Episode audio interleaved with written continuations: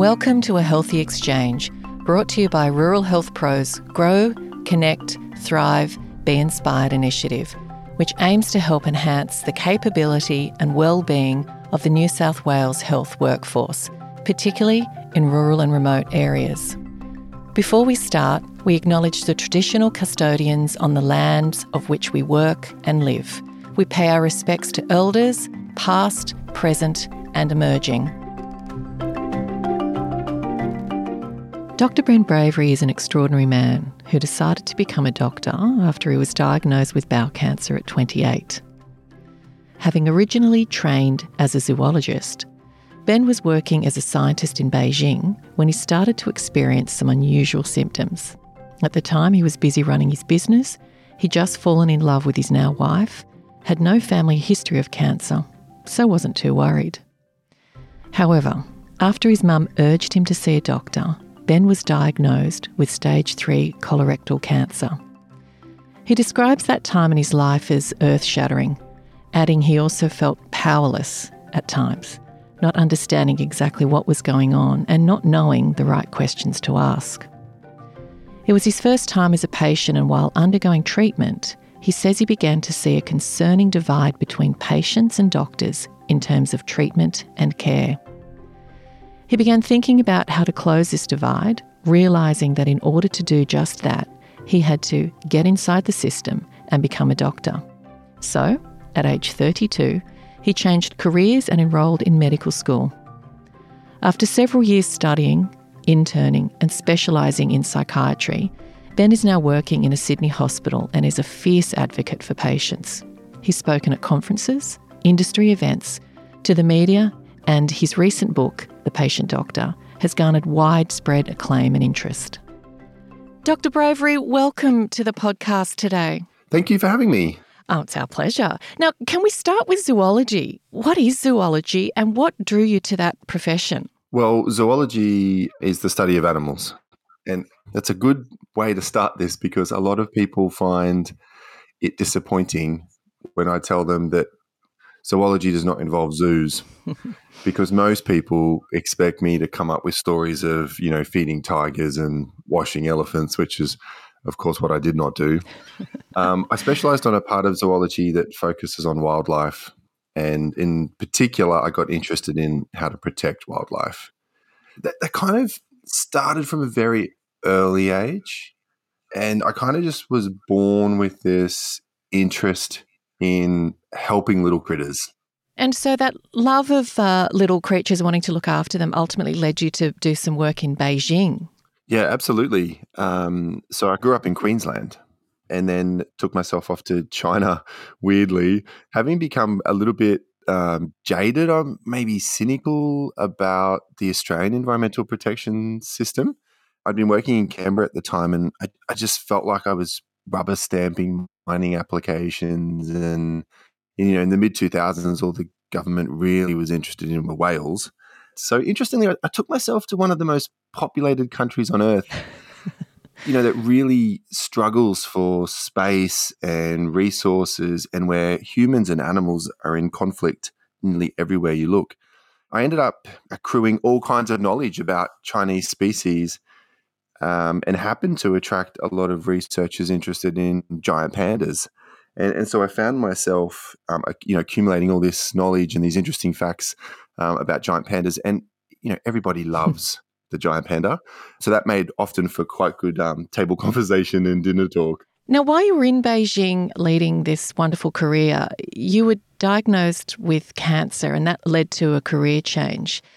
How did your time as a stage three cancer patient change you as a person?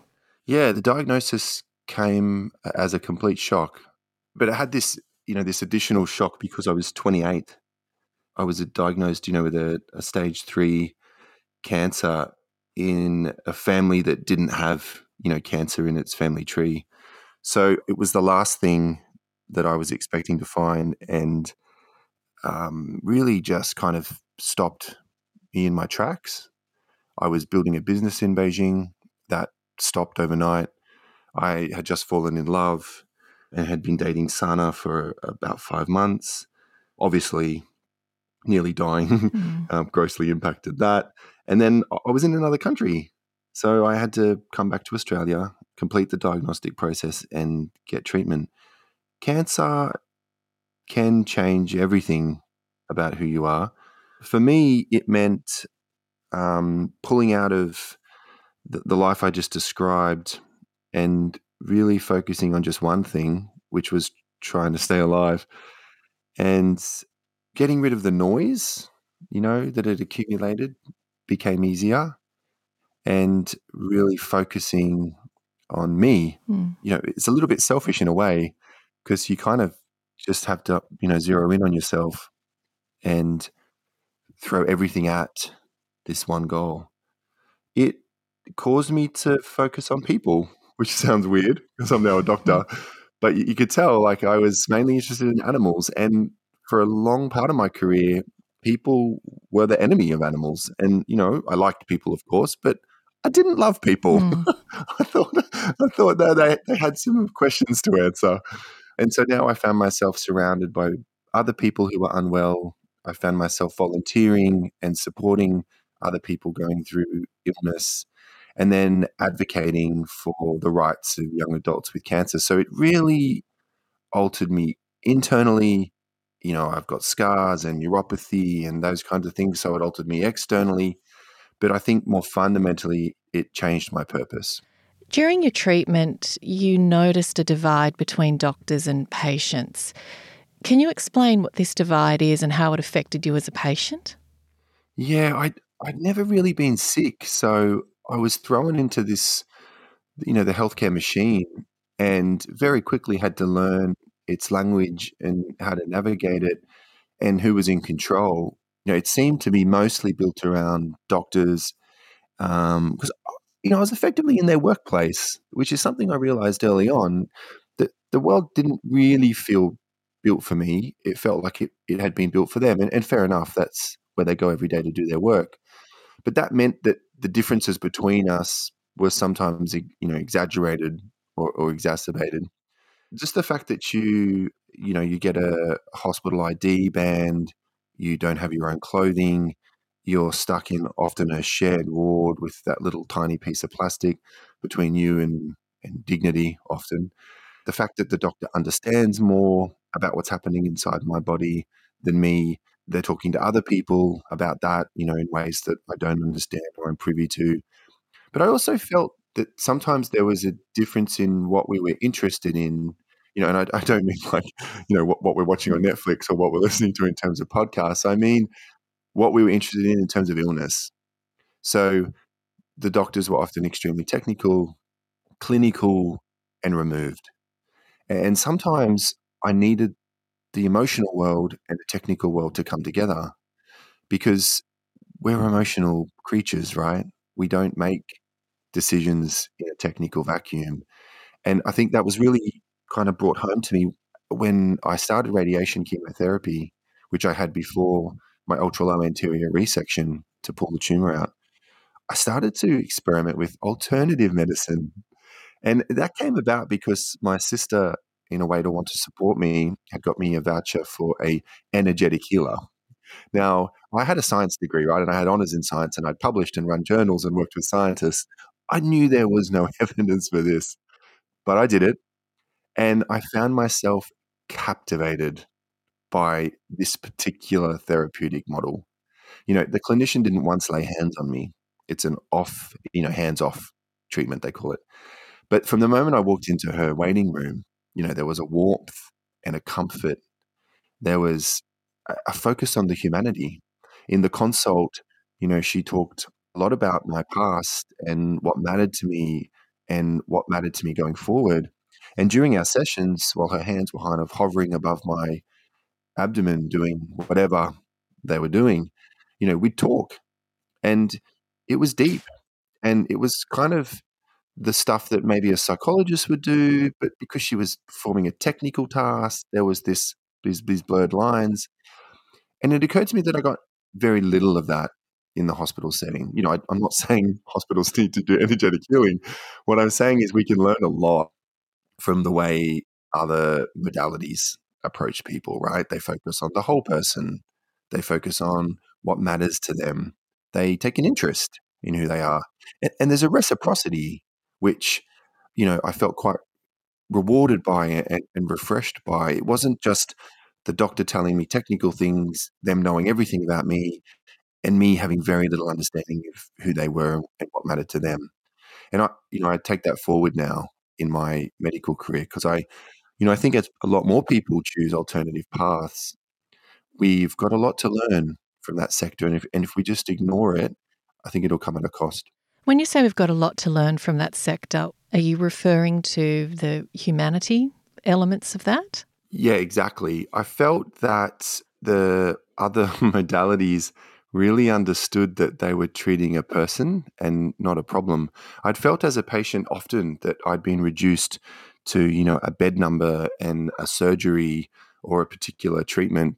There was an instance during uh, ward rounds when I was recovering from my major surgery where I'd I'd started to get better as you would expect. You know, I was 29 and I was fit and healthy otherwise. And then all of a sudden I, I stopped getting better and it took a little while for the team to work out what had happened. It turned out eventually that the anastomosis had had a leak and I ended up with an infection. But in that time between me becoming increasingly unwell and, and then working that out, you know, I just felt like the, the machine continued and I got further and further from where I was meant to be. There was one particular ward round where um, this big group arrived very early and I only recognized a couple of the faces but they were ch- kind of chatting over a laptop and I didn't understand much of what was happening and it was like 6:30 a.m. and and then someone stood forward and you know, they literally pointed at me and said, if you don't start eating, we're going to put a tube down your hmm. throat. Mm-hmm. And I had had problems eating. You know, I, I, every time I put food to my mouth, I would dry retch and gag, and, and I didn't know why. And I wanted to eat more than nothing else. You know, I even got mum to bring me in cheeseburgers and fries, thinking that was the key. And I would just gag and gag and gag. And this went on every meal for days. And I knew the nurses were concerned.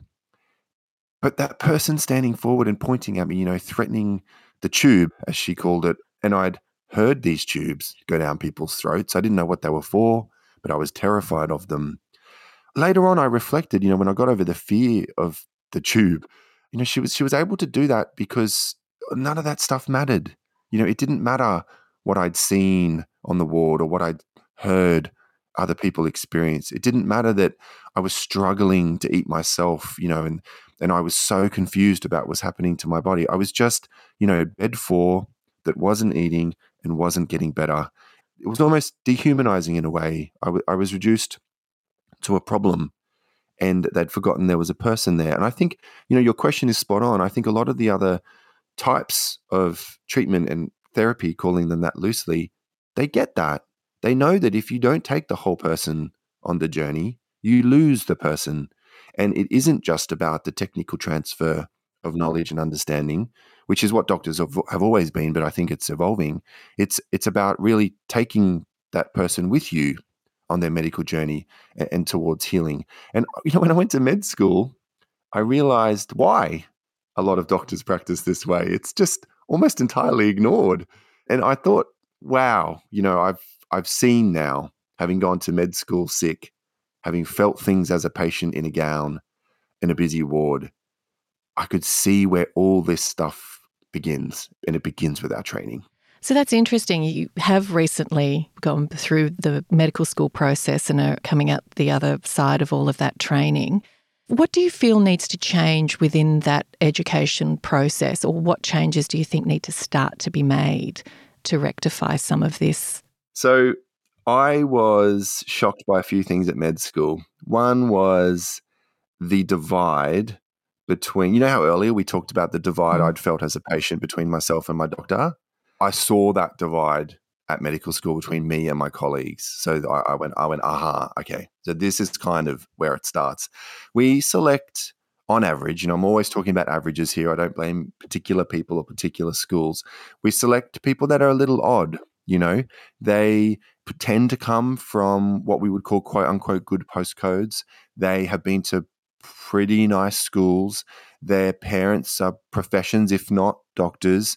They probably grew up with private health insurance. Their families, on average, don't have the kinds of socially determined illnesses that you know that we learn at med school. It means that their experience of illness and healthcare is, is a little different from the average Australian. They have also been selected because of a particular skill set, which basically, when you distill it down, is just sitting at a desk and reading and memorizing and focusing. Now, they're great skills and they're skills you need in med school. I'm not saying that because there's a vast amount of technical knowledge to acquire in a short period of time. But we've got to acknowledge that if we select that skill set, it comes at a cost. It comes at a cost to other stuff. So you aren't going to necessarily get a fully rounded person that's got all these other interests in life and all these other social and socio emotional and empathic and leadership and mentorship skills. Now, that's okay if you decide that's who we're going to select, but then you've got to teach that stuff, right? Because you've got to acknowledge that you've selected someone that's slightly different, might not represent the people they're eventually going to heal. And you need to address that by giving them those skills. I was shocked that that largely wasn't there. It's taught in sometimes very tokenistic ways, but we haven't fully embraced what it means to educate a healer. What we mainly educate are technicians. We mainly educate people good at diagnosis, good at interpreting tests, good at analyzing and fixing anatomy. And those skills are very important. I've never taken away from that. But there's a lot more to medicine and there's a lot more to healing. You just have to ask the patients, right? You know, the example I gave before of that ward round, that's 11 years mm-hmm. ago that that happened. I'm five years out of med school. I'm 10 years away from my cancer diagnosis. I still feel that ward round. You know, despite the amazing technical knowledge, you know, the six hour surgery, the hundreds of thousands of dollars in chemotherapy and radiotherapy that saved my life, I'm left. I'm left with that memory. And those things linger and they go on to corrupt the doctor patient relationship. So they're the kinds of things I would like to change selection and training. And then, you know, you could pump out the most well informed, empathic, uh, collegiate doctors in the universe, but they're going to enter a system that doesn't reward that. It doesn't reward those skills often. It rewards, again, very technical stuff. It rewards KPIs that may not necessarily have the patient's best interests. And it puts them into a, a hostile system, I would argue, where there's this tension between what they're expected to do and what they mm want to mm-hmm. do, the type of care they're expected to deliver and the care they want to deliver. And also this global tension between their training, which is their goal, and their job, which is what the system needs them to do. And there's this constant push pull. You know, I, am a registrar now. I'm well and truly aware of that push pull. But I think all of this erodes who they are as people. It erodes who they are. And I think most people go to med school with the right intentions. You know, I think they want to go to help people and they want to heal.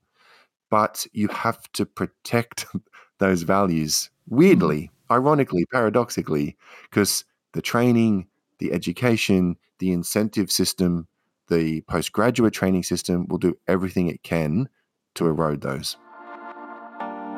A Healthy Exchange podcast is brought to you by Rural Health Pro with the support of the New South Wales Ministry of Health. If you care about keeping rural Australia healthy, then Rural Health Pro is your community. The Rural Health Pro platform connects health professionals with colleagues, scholarships, training, and career opportunities to help them thrive. It's free and easy to join. Visit ruralhealthpro.org today.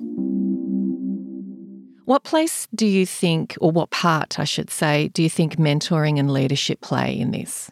They are critical. I mean, we just have to look at any other sector in society. You know, sometimes I feel like medicine's still in the 50s and 60s.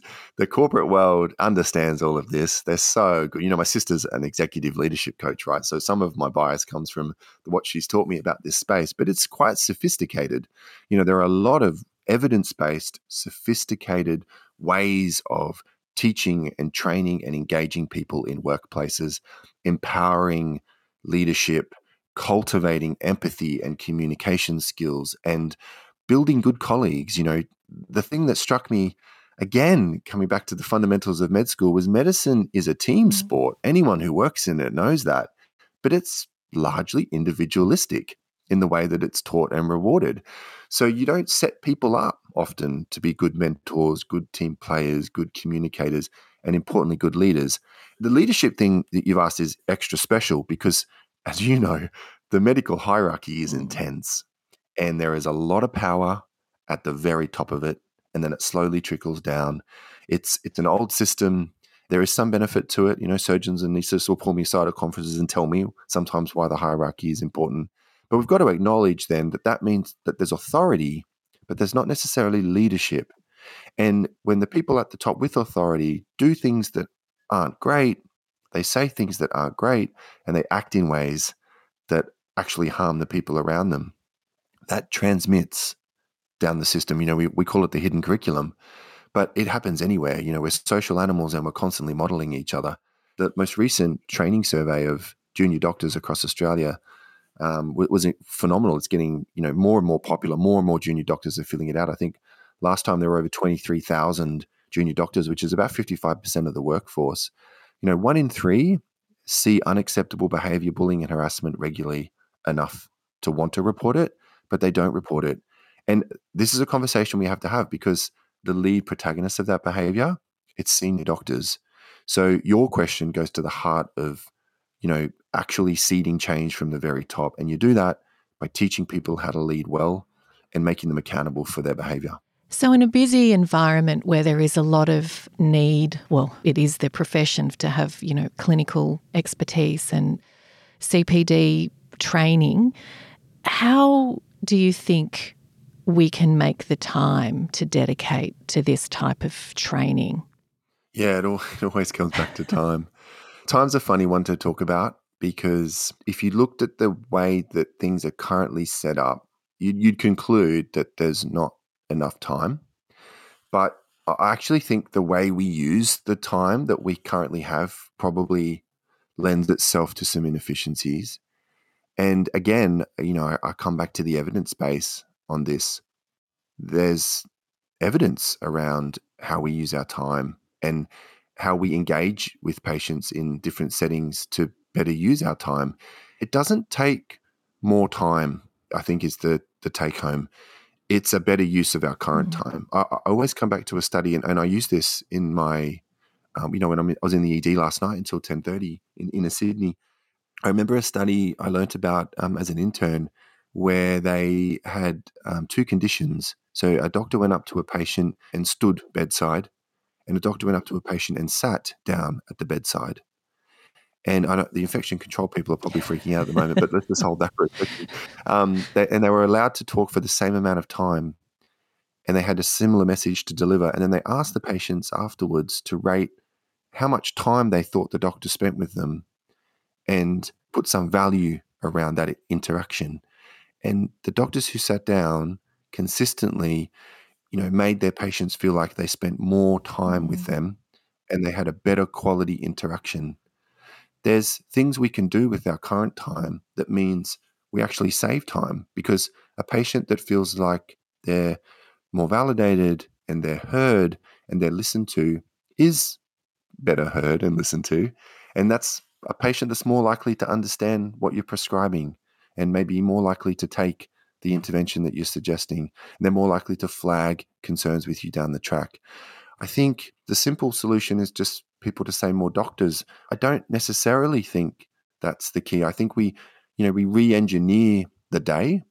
We think about how we use the time. I mean, is a ward round really the most efficient way to start a day to have that that throng of people mm. scrambling after the consultant bouncing from patient to patient? I heard about this awesome intervention that's happening at one of the hospitals I work at now, where the orthopedics team have actually learnt from a, a video game oh. that asks that the, the challenge is to maximize your food delivery time and diner satisfaction, right? So what you do is you kind of run orders out in a sequence, and then the food flows in at a sequence, rather than ordering all the meals at once. Now, hang with me. So what the orthopedics team did was during the ward round, they've got a junior with them who's kind of trying to keep up and trying to scramble, you know, continue management, cease antibiotics, and that person is talking in real time to a resident in the office who's doing the tasks. So rather than finishing the ward round at say like 10 or 11 and then having 50,000 jobs to do, which corrupt the rest of the day and contaminate your ability to talk to patients and be good colleagues, these tasks are rolling through as the ward round is unfolding. Now, that's not a sophisticated mm. solution, which brings us to tech, mm. right? Like we're largely immune to tech in healthcare. I mean, we, I still send faxes. I sent one last night, and you know, my phone doesn't work inside the hospital because there's reception black holes, and I'm not allowed to use WhatsApp to talk to people, even though it would be far more convenient to liaise with my colleagues that way. So you're left kind of in this Web 2.0 mm-hmm. vacuum. Imagine like if we just applied a bit of like Uber technology to healthcare. Like, how is it I can order food and know that the person who's driving I know what their rating system is. I know the stop that they've got to make on the way. I know whether the food's ready or it's waiting in a bag or it's on its way. And you go to a waiting room in a busy clinic at 1.30 and you're not seen until 5.30 and you have no idea mm-hmm. why. You have no idea what's happened. I mean, we could do a lot, couldn't we, to democratize and make more transparent the system. And I think if you give doctors and patients more power over their time, because your question was yeah. about time, I think big things would change and they don't need to be massive. I think there's a lot of low hanging fruit in healthcare. And I think maybe you're right. It's looking at the low hanging fruit and perhaps trying to. I think if you look at the whole system, it's probably overwhelming, but bite sized pieces and one step at a time could, in fact, uh, apply massive change across the board. We have focused a little bit on some of the challenges within this environment and leadership there is so much that is so good and so right within the system. Can we talk about some of that for a bit? Absolutely, that's the, important part. So some, sometimes um, I remember um, when my, when my book first came out, somebody wrote, "Well, why is this guy still a doctor? like he must be he must be miserable and hate the place." And I don't. I'm, and for the very reason you've asked, there is so much optimism and there is so much hope. I call it the appetite for change it's everywhere. It's at every sector. It's in hospital, it's out of hospital, it's at pharma, it's medico legal, it's med school. Everybody acknowledges that the world is becoming more complicated, that patients are getting increasingly complicated, that their needs are evolving, and they're working on ways to address that. You know, the, the orthopedic team making the ward round more efficient so that patients can get discharged earlier and get tests earlier is, is one example. There's loads of stuff occurring right across the system. You know, some med schools are getting rid of grades and just having you're a doctor. That's at the end. You're just a, oh, welcome, everybody. You're a doctor. It didn't matter where you sat in the rank. We're not going to punish you for that. We're not going to incentivize that. Everybody needs to reach a standard. Welcome aboard, which reduces some of the competition and hostility. There's a lot of training programs that are having to evolve. You know, there's talk of gender quotas in some specialties, which are trying to balance that. There's protected hours, there's paid meal breaks, there's lots of stuff that's happening across the board. There's lots of patient friendly endeavors happening. You know, some services now are getting quite sophisticated about, you know, those surveys that mm. patients are asked to fill on their way out yeah. the door. You know, and it and a lot of it is, you know, what, what we would call the soft stuff or the the touchy feely stuff, which I think is the backbone of healthcare, they're mapping that, you know, those patient satisfaction scores to health mm. outcomes. So when someone leaves hospital, let's say they've got diabetes and they weren't satisfied with their stay, what does that mean in three months and six months? And there's data emerging from New South Wales Health, which shows quite clearly the least engaged and the least satisfied have more complications. They are less likely to engage in the treatments you've suggested and they come back to hospital more frequently. So I think we, we can no longer ignore this stuff and people are listening and people are engineering patient friendly, doctor friendly stuff right across the board. Doctors, no doubt, have a high stress work environment. In fact, medical staff across the board work in high stress environments. How have you learned to cope with anxiety of being both a patient and the stress of being a doctor? And are the techniques the same for both? Oh, it's a nice that's a nice question to think about, isn't it? I mean, they are different. I think they're very different. I've maybe almost partitioned them in my mind. You know, I, I, it was a bit cheeky of me to call the book "The Patient Doctor." um, I mean, I, am quite proud of the title. Don't get me wrong, but I think um, you know we're all we're all both of those things. If you're working in healthcare, you know you, you've got the nurse with lived experience, you've got the social worker with lived experience. We're we're all clinicians and we're all also consumers, for lack of a better term. I treat the anxiety of cancer doing things like supporting others in in the space. I find that therapeutic. I find um, mindfulness quite helpful. I have a little bit of you know, we're, we're, doctors, so we like knowledge and information, mm. right? We don't like uncertainty. So if something comes up, like my most recent colonoscopy, for example, which threw up a, a kind of a red herring, I've gone 10 years having clean scopes. And just recently, my, my most recent scope showed this explosion in polyps. And my colorectal surgeon can't explain it. My, my GP doesn't quite understand what's happening you know, I even consulted a colorectal geneticist to see if there was an underlying syndrome. But my colon all of a sudden is trying to kill me again. You know, one of the polyps was big. It's about two and a half centimeters. It had, it had grown that big in three years, which isn't a long time. And uh, it had some dysplasia. You know, it was focal, thank God, and, and it was removed. But the cells in my colon are undergoing changes. And I was again reminded of cancer. You know, it never kind of left me but it got easier to deal with. And, and that was an anxious time. And I just went back to those strategies that I used the first time, which which help. And I, I tend to write, you know, having written a book, I tend to jot things down either in a diary or little reflective notes. Now, the doctoring side is different because the challenges are different. I don't find myself anxious as a doctor, which is interesting, mm. isn't it?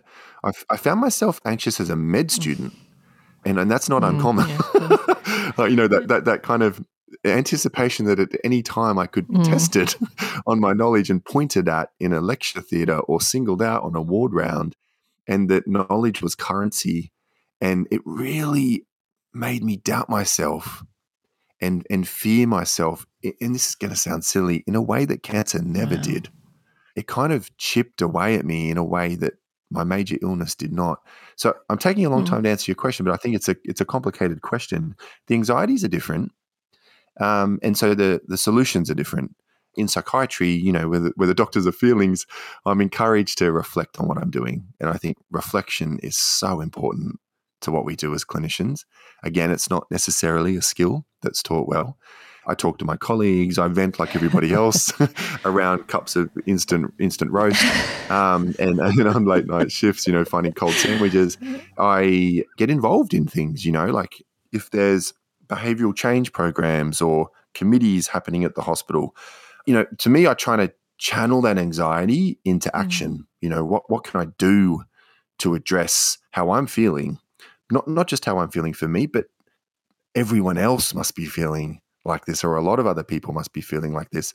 So I tend to scale it up. You know, I tend to leap to what can I do at a system level to help fix some of this stuff. We've touched on your book that is about your experiences. What do you hope a reader will get out of it? It's a tricky one because I wrote the book for a few different people. Um, and again, it, it comes back to the title. I wanted patients to feel like they could pick it up and it, it wasn't going to be book by Doctor for Doctors.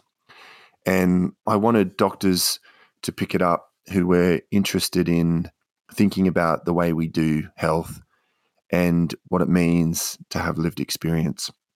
I effectively wrote the book to bring these two sides of the doctor patient relationship a little closer together.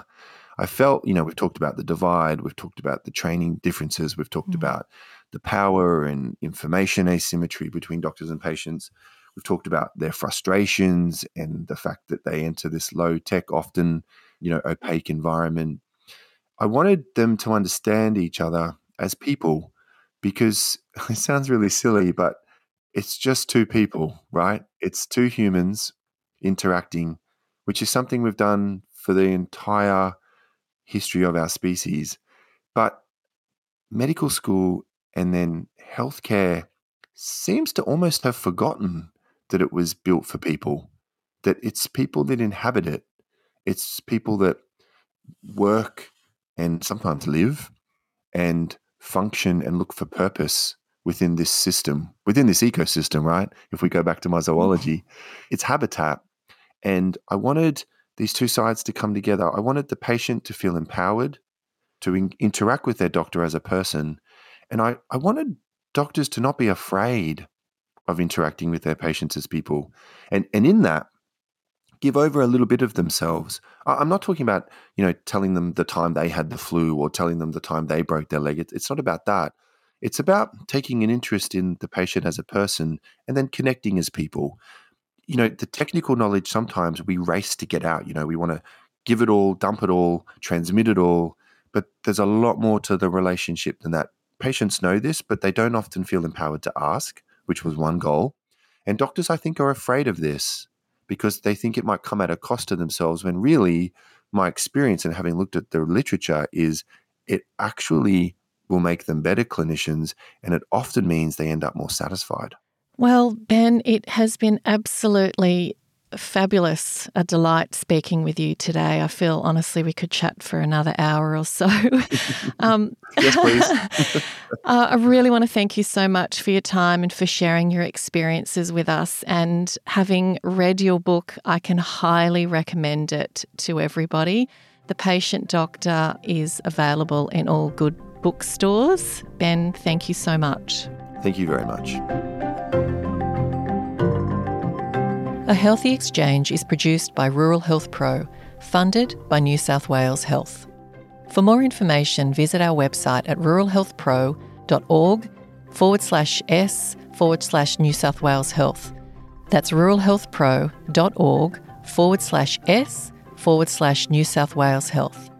In the meantime, please like, follow, and share. Thanks for listening. The information provided in this podcast is of a general educational nature only.